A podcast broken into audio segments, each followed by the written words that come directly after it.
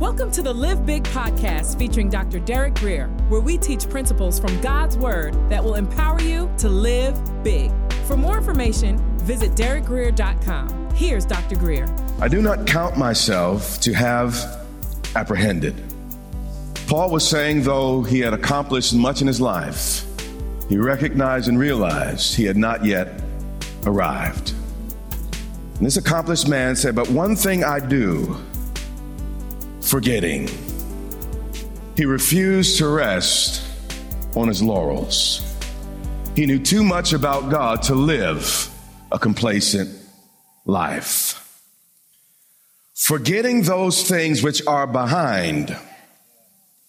He was saying, What I did five years ago, though it was great, though it was important, though it was significant, every morning I wake up with a certain beat in my ear a certain song playing in my heart.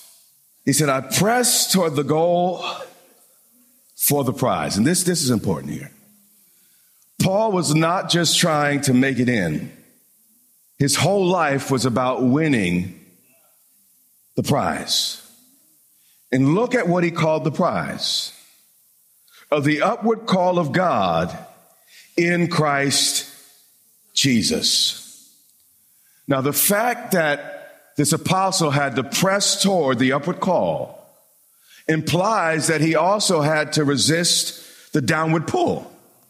And today I want to talk about the difference between the downward pull and this upward call that we'll all deal with in our walk with Jesus Christ.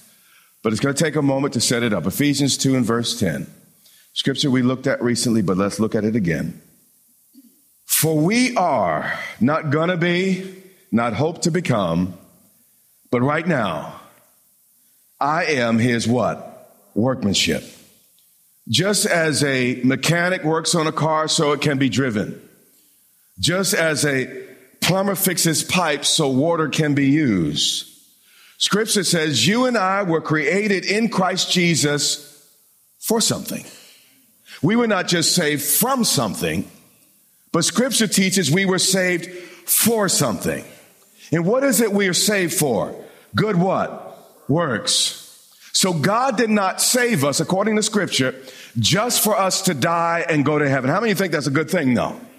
That, that's a great thing. And I'm excited about the fact when I die, I'm going to heaven. Jesus died and rose again because he had something for me to do right here and right now. I was created in Christ Jesus for what? Good works, which God, who God prepared when? Beforehand.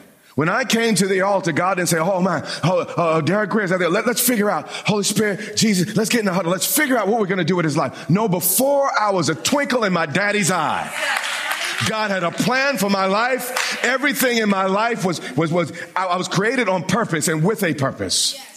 And when I walked down that altar, that's when I discovered the purpose that had always been for my life.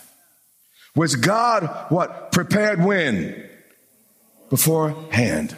When God saved me, he had exactly in his mind what he wanted to accomplish through and in my life. Then it says that we should walk in them. How many know walking requires exertion? How many know a long walk can get, get a little bit tiresome? And the point that scripture is making is if we're going to fulfill the goal that God has placed on and in our lives, it's going to require a little more than wishbone. It's going to take some backbone. It's going to take some exertion. It's going to take some energy. It's going to take some pushing. It's going to take some moving. It's going to take some striving. It's going to take some work. I want to teach you something that is really, really important. And if you learn from the scriptures today, this will dramatically change your walk with Jesus Christ. Revelations 2 and 2. I rest in my salvation. I am saved by grace through faith apart from works. Everything of value in my life has been accomplished because of Christ's finished work. What I want to talk to you about today is not about our salvation, not about our making it in, but I want to talk to you about our rewards, which is actually a completely different thing. When Jesus looks at the church, the seven churches in the book of Revelation, it's interesting what he looks at. He doesn't look at the church's creedal statement. He's not overly concerned with their statement of faith. I want to read to you in the scripture when Jesus judged and assessed the church. Let's take a look at what he focused on and what he paid attention to. Revelation 2 and 2. To the church of Ephesus, Jesus himself is speaking, and he said this I know your what? Works. Did he say, I know your faith? What did he say? I know your what? What was his focus? Revelation 2 and 19. To the church of Pergamum, he says this I'm really impressed by your creedal statements. No. I am thoroughly acquainted. I have given myself, I have watched closely and carefully your works.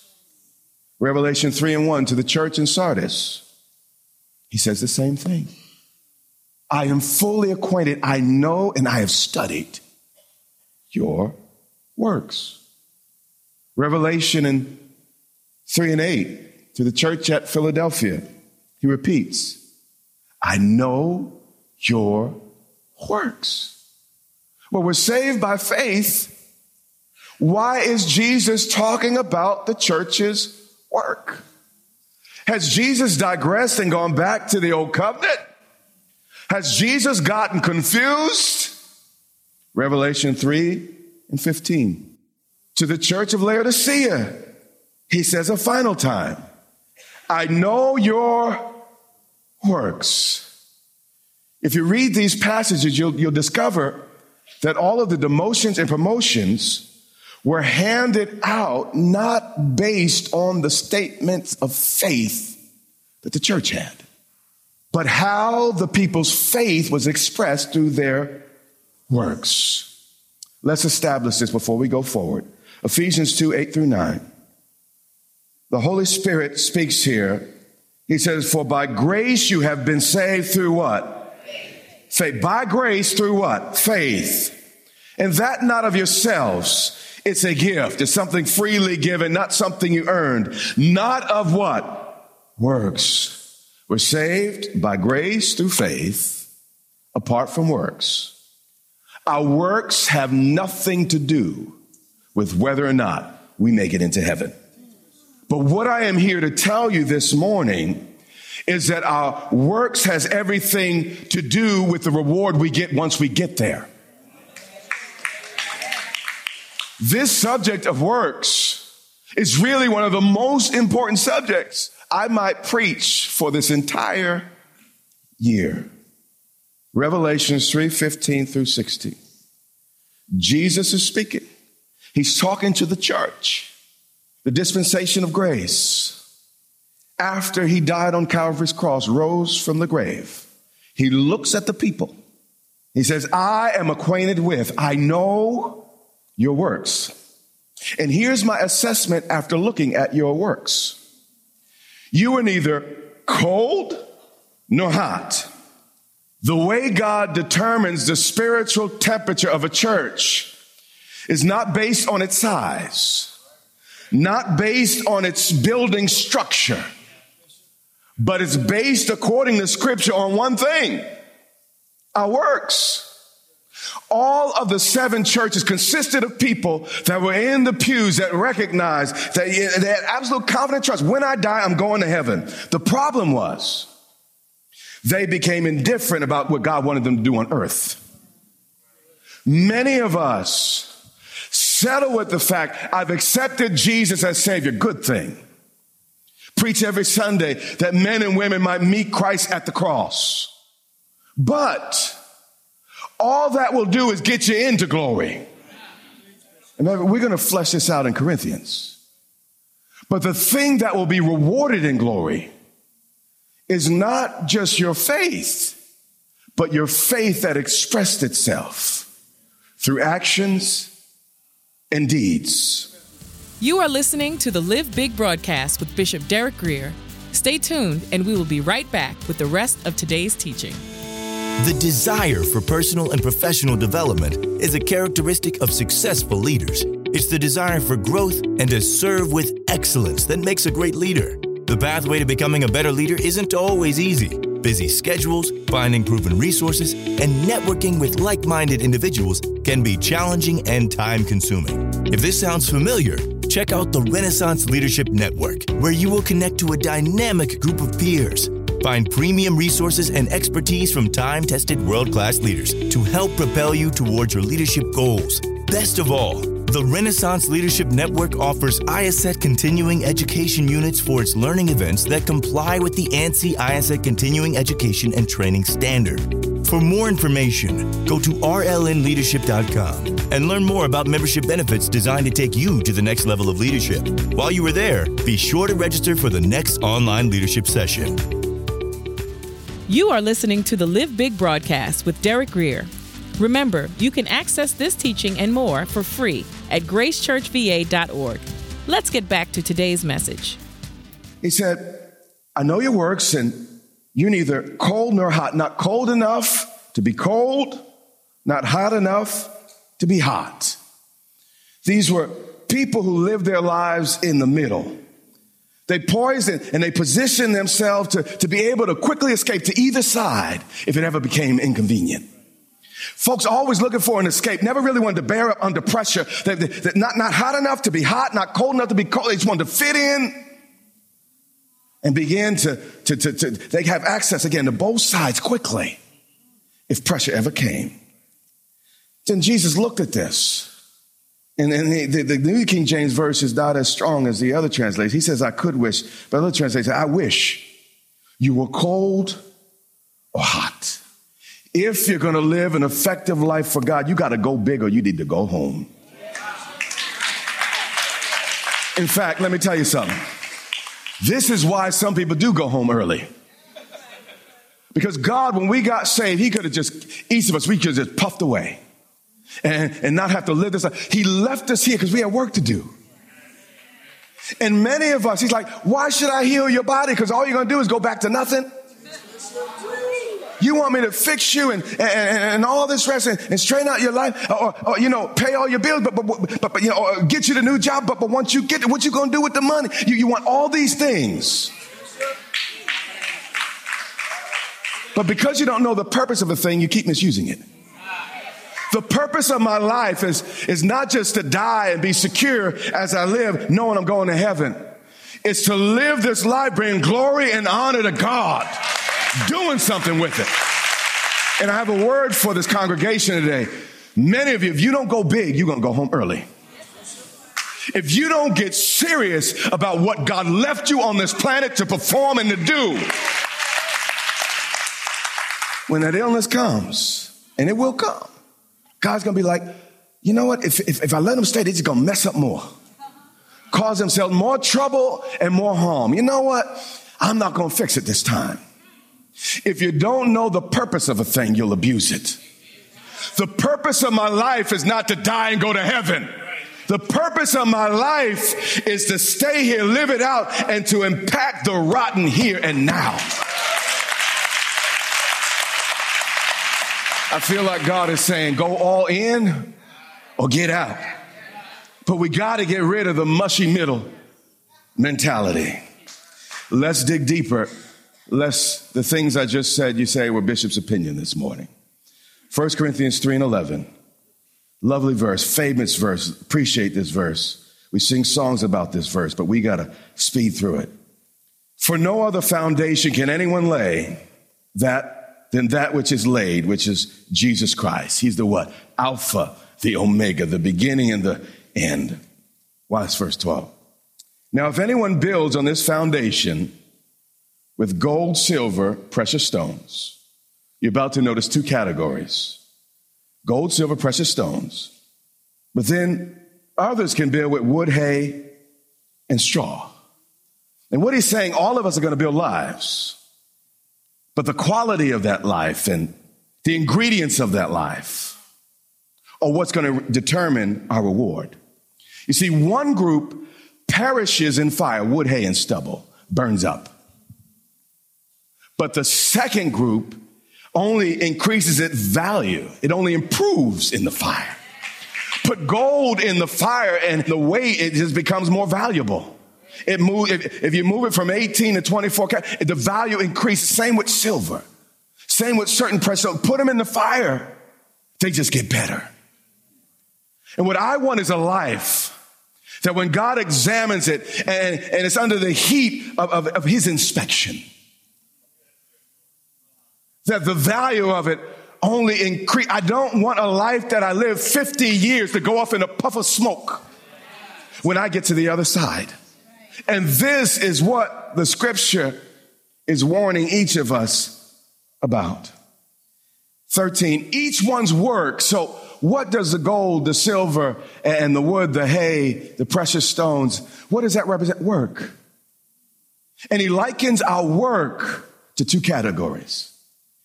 Each one's what? Work. My faith in Jesus will get me into heaven. But how I build my life, what I do with my life, will determine my eternal reward.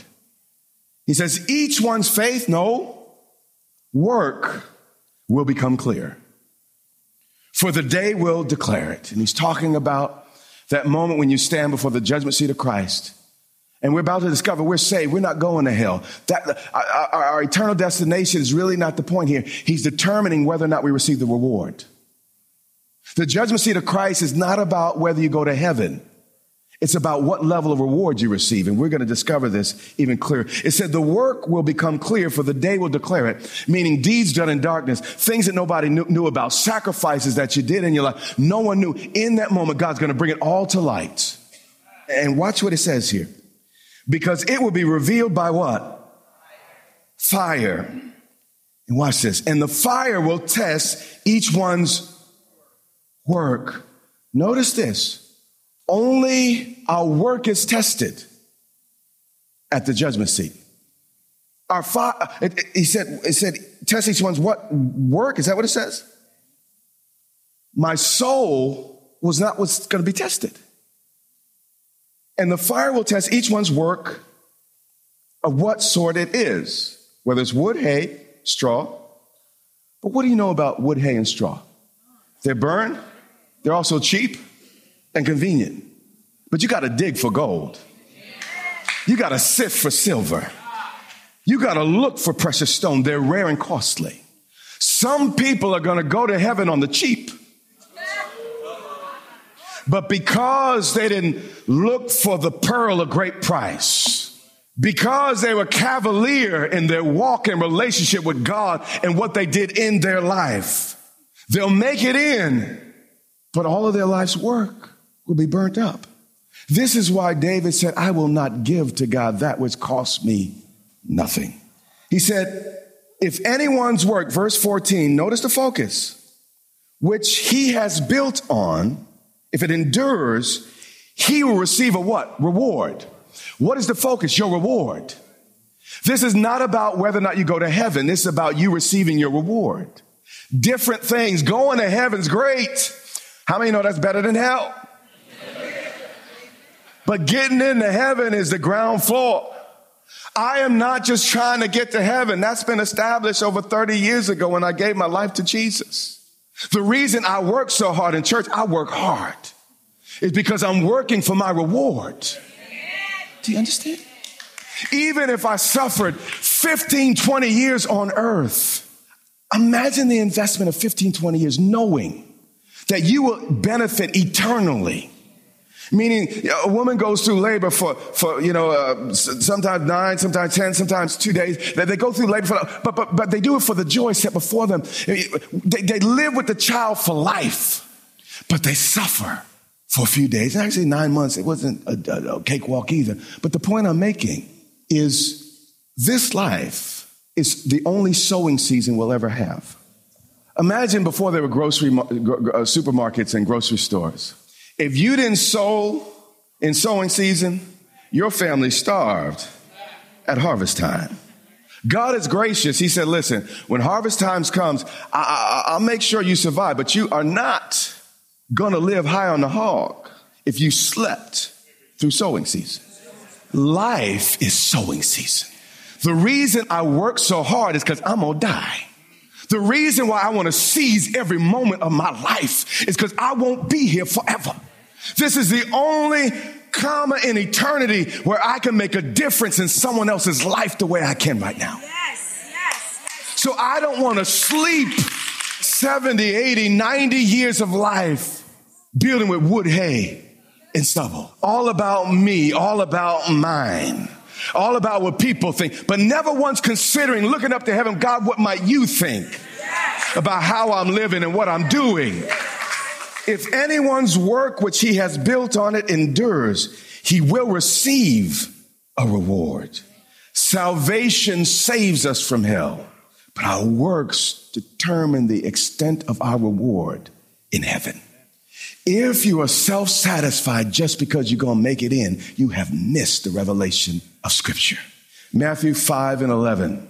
We could go a lot of places to, to establish this, but we, we just don't have time today. So we're going to listen to Jesus for a moment. He said, Blessed are you when people revile you and persecute you. How many know that statement sounds a little bit ridiculous until he finishes the sentence? I mean, who feels blessed when people are talking about you? Who feels blessed when people are making fun of you? They said, and when people say all kind of evil against you, what?